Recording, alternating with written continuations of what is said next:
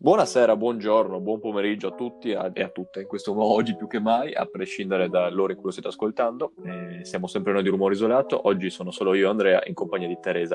Ciao, Ciao. Teresa. Ciao a tutti e a tutte. E cosa fai nella vita Teresa?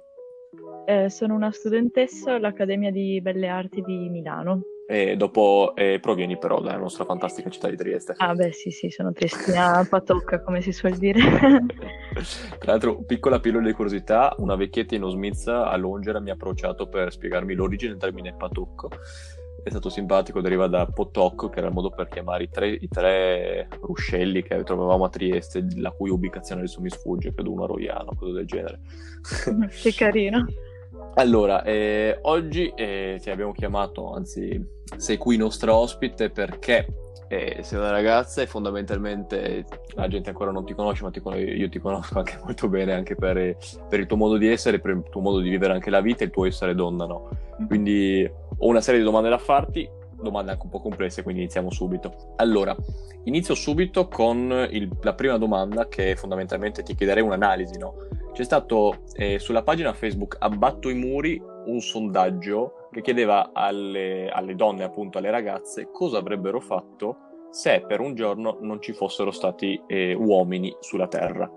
La risposta predominante era proprio quella che diceva eh, farei una passeggiata di notte senza sentirmi eh, intimorita, mi vestirei soprattutto vestendomi anche eh, come mi pare, anche appunto in maniera in, con vestiti corti e appunto senza appunto porsi freni da questo punto di vista ecco e volevo chiederti la tua analisi su, questa, su questo triste dato e anche il fatto della diversità, come lo vivi eh, a Trieste questa frase e come la vivi invece in una città ancora molto più grande come quella di Milano.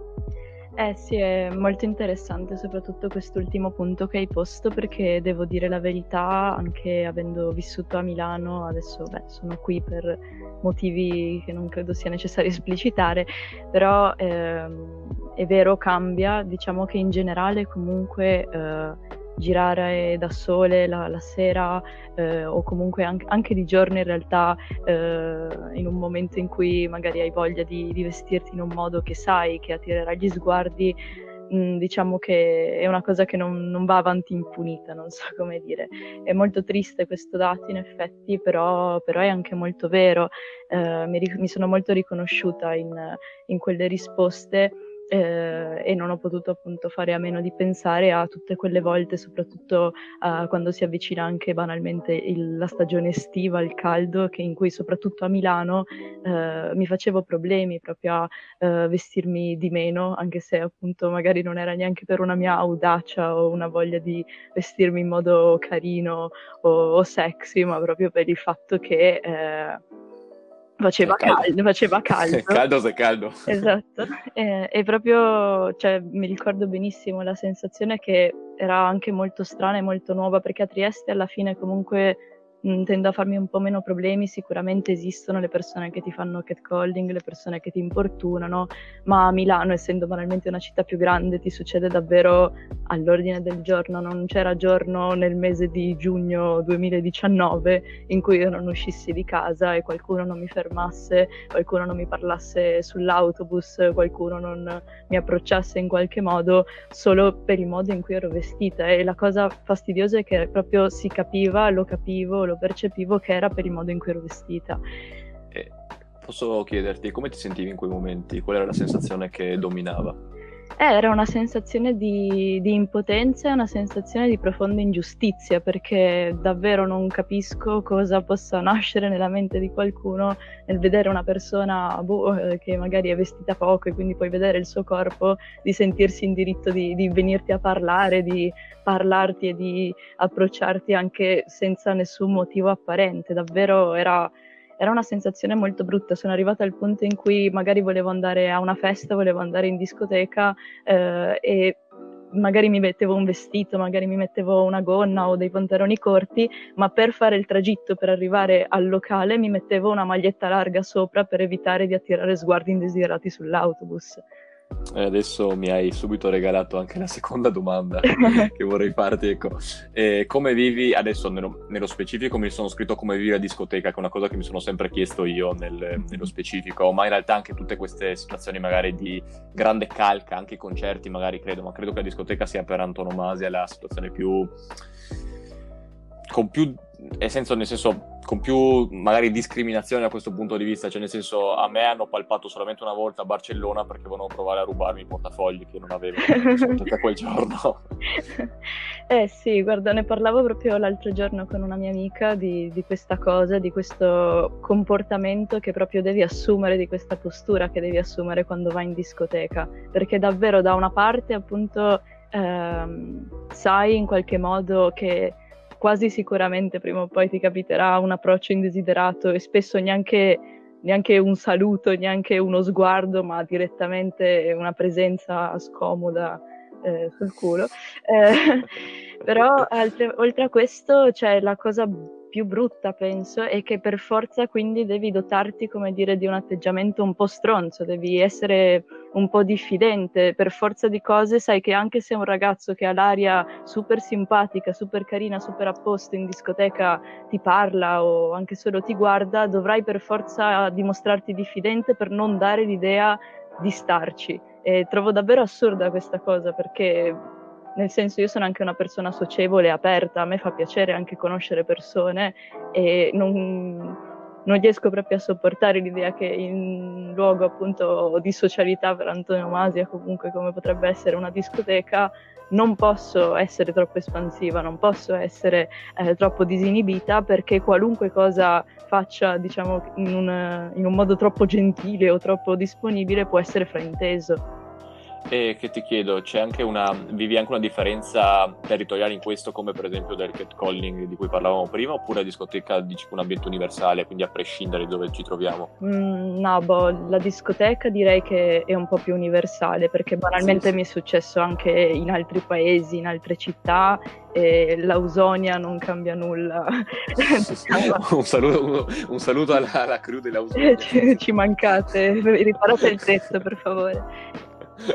Cioè, no, quello è un comportamento direi abbastanza universale. Poi, appunto, cioè, sicuramente è pieno anche di persone a posto che non ti disturberanno e non ti molesteranno per nulla, però mh, tendenzialmente quel comportamento lì lo trovi un po' ovunque, anche perché forse è proprio appunto l'ambiente della discoteca che è vissuto così dalle persone, vissuto da, come un ambiente dove, eh, dove rimorchiare, dove approcciare, dove magari puoi portarti a letto una tipa eh, e quindi penso sia inevitabile che almeno una o due persone a serata eh, si comporteranno in modo inopportuno con te.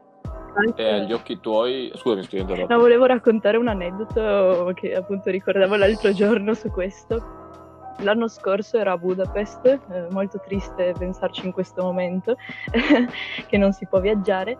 E, um, ero in discoteca e stavo ballando, ero tranquilla, serena, non ero neanche particolarmente alterata, quindi ero molto anche cioè, mm, sul molto pezzo. sul pezzo. e stavo, stavo, ballando sotto cassa e c'era, un, c'era gente ovviamente intorno a me, c'era questo ragazzo anche che boh, mi sorrideva, cioè aveva, ci eravamo anche scambiati due parole e a un certo punto mi ha chiesto in inglese se poteva toccarmi. Io gli ho detto no, guarda, preferirei di no, non ho specificato il motivo perché non pensavo fosse necessario, però ero piacevolmente colpita dal fatto che me l'avesse chiesto, di solito appunto non, non puoi neanche sperare in una cosa così banale. E quindi sul momento ero molto felice e dopo cinque minuti comunque ha iniziato a toccarmi e la cosa mi ha doppiamente ferita. Ma scusa, perché me l'hai chiesto allora? Se non te ne frega assolutamente nulla della mia opinione in merito. E quindi che adesso sempre in merito al discorso, l'approccio ideale secondo te in un ambiente come una discoteca in cosa consiste? Ma secondo me comunque una, una buona cosa intanto è se ti vedo in faccia prima che ti avvicini. Ah, vabbè, sì, non approcciarsi da dietro, insomma. No, perché di solito funziona così, quindi già una buona cosa è se ci vediamo in faccia, poi ancora meglio no, ma perché... se magari prima mi, non so, mi chiedi come mi chiamo, parliamo un pochino prima di appunto, cioè il fatto che tutto sia un gioco di sguardi e che quindi se anche solo mi soffermo sul tuo viso per più di tre secondi e un sì è un problema evidentemente. che poi a me divertiva anche guardare anche com'è la, la fauna e come si organizzano le persone in discoteca. Mi ricordo, non, sono un grande frequentatore, ma mi piaceva pensare, questo è un una piccola parentesi, no? come, come sono le persone in discoteca e come si comportano. No? Io di solito c'entravo, ero di base ero centravo appunto, appunto, quando ero un po' più piccolo ero molto più a disagio quindi mi presentavo abbastanza fulminato sbronzo che sia termine italiano. Ma la cosa divertente era vedere anche come erano poste le persone. Per esempio le ragazze mi ricordo che facevo sempre attenzione a questo erano tutte messe in cerchio erano tutte messe in cerchio con uno spazio vuoto in mezzo eh, in cui non si entrava fondamentalmente. Era una specie di situazione per la quale vedevo lo vedevo magari arrivava un ragazzo e alle ragazze magari appunto a, con, con, eh, a provarci con una ragazza, la ragazza non, a, non, a, non, accettava fondamentalmente, però per evitare di essere magari esplicito, dover spingere via la persona oppure doversi proprio spostare, allora o facevano che mandavano la ragazza in mezzo al cerchio in quel momento oppure facevano tipo le e scalavano proprio, quindi mandavano un'altra ragazza e magari a quel punto il ragazzo capiva la situazione. certo, certo. Era una cosa simpatica. Eh. Eh, è vero il movimento de- delle situazioni e tutto. Poi per carità una piccola parentesi, un grande, un grande, saluto a tutti quelli che limonano come fabbri in discoteca, che è un, è un, bellissimo vedere. No vabbè, ma se hai voglia di farlo, per carità ci sta assolutamente, però sì, sì, chiaramente sì, ci deve essere una certa dinamica. Io mi sento molto più sicura ed è brutto, cioè come situazione, quando vado con un gruppo di amici maschi in discoteca, ancora meglio se c'è il mio ragazzo o comunque una persona che può essere scambiata per il mio ragazzo, perché purtroppo una cosa cioè appunto molto, molto triste è che il tuo no di solito non vale nulla, ma se il tuo no è accompagnato da eh no, sono fidanzata o no, guarda là c'è il mio ragazzo, viene preso più sul serio. Sì, sì, sì, può, è vero, è, è tipica di queste situazioni. E allora adesso te la prendo alla larghissima perché è un argomento molto più, diciamo, più delicato e serio anche di una situazione magari di, della discoteca, non con una palpata di culo, non sia una cosa spiacevole, però insomma la prossima domanda riguarda il femminicidio e ti chiedo anche eh, perché una cosa così, adesso è una domanda molto larga, ma nel 2018 133 donne sono morte per morte appunto violenta, nel 2019 118 se non sbaglio, dati Istat e nel, nel 2020 non sono ancora usciti i dati, ma è una quindi vuol dire che fondamentalmente c'è una, c'è una morte violenta di donna ogni tre giorni.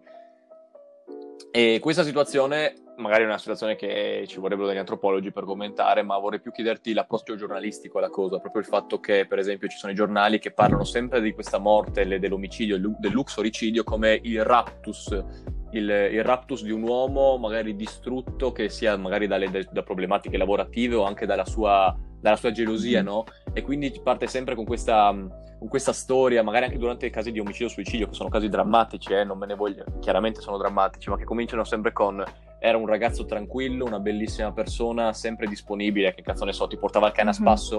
E però, e però, ammazza la moglie, quindi non ci si concentra neanche più sulla, sulla vittima effettiva, che è la moglie, e questo, in questo caso parlo dell'omicidio esclusivo, mm-hmm. no?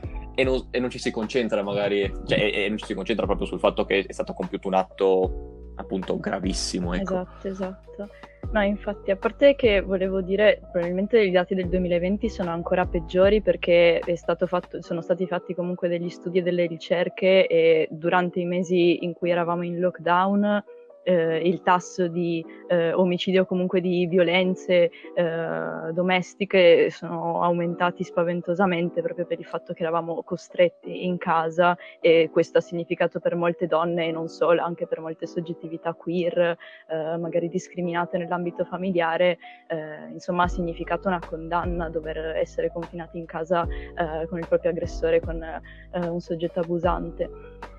Eh, su questo sì, hai detto bene, la cosa più spaventosa, oltre al fenomeno in sé, penso sia proprio il modo in cui viene vissuto dalla nostra società.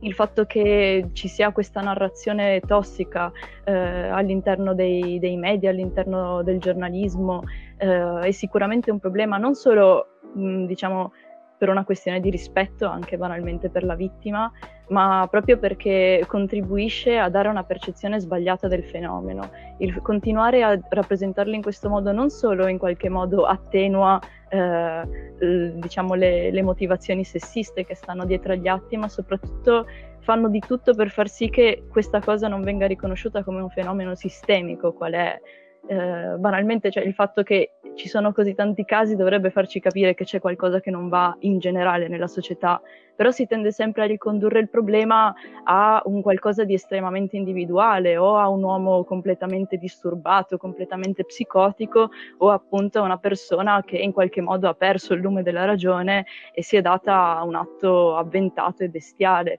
Mentre certo è vero, però per usare uno slogan che si usa spesso all'interno del, degli ambienti femministi, eh, lo stupratore in questo caso ehm, non è malato ma è figlio sano del patriarcato. È vero che sicuramente per compiere un omicidio eh, ci vuole insomma una dose di eh, in qualche modo follia, però resta il fatto che viviamo all'interno di una società che ci porta anche a vivere le relazioni, a vivere i rapporti con, eh, fra uomo e donna in un modo estremamente tossico, in un modo estremamente ehm, diciamo sottom- sottomissivo nei confronti della, della donna eh, e questo in qualche modo probabilmente dà l'idea ad alcune persone che eh, insomma la, la, propria fidanzata, la propria moglie sia in qualche modo un, un proprio oggetto, una propria proprietà, una, persona, una proprietà personale eh, e questo come dire eh, gli, gli, permette, gli giustifica di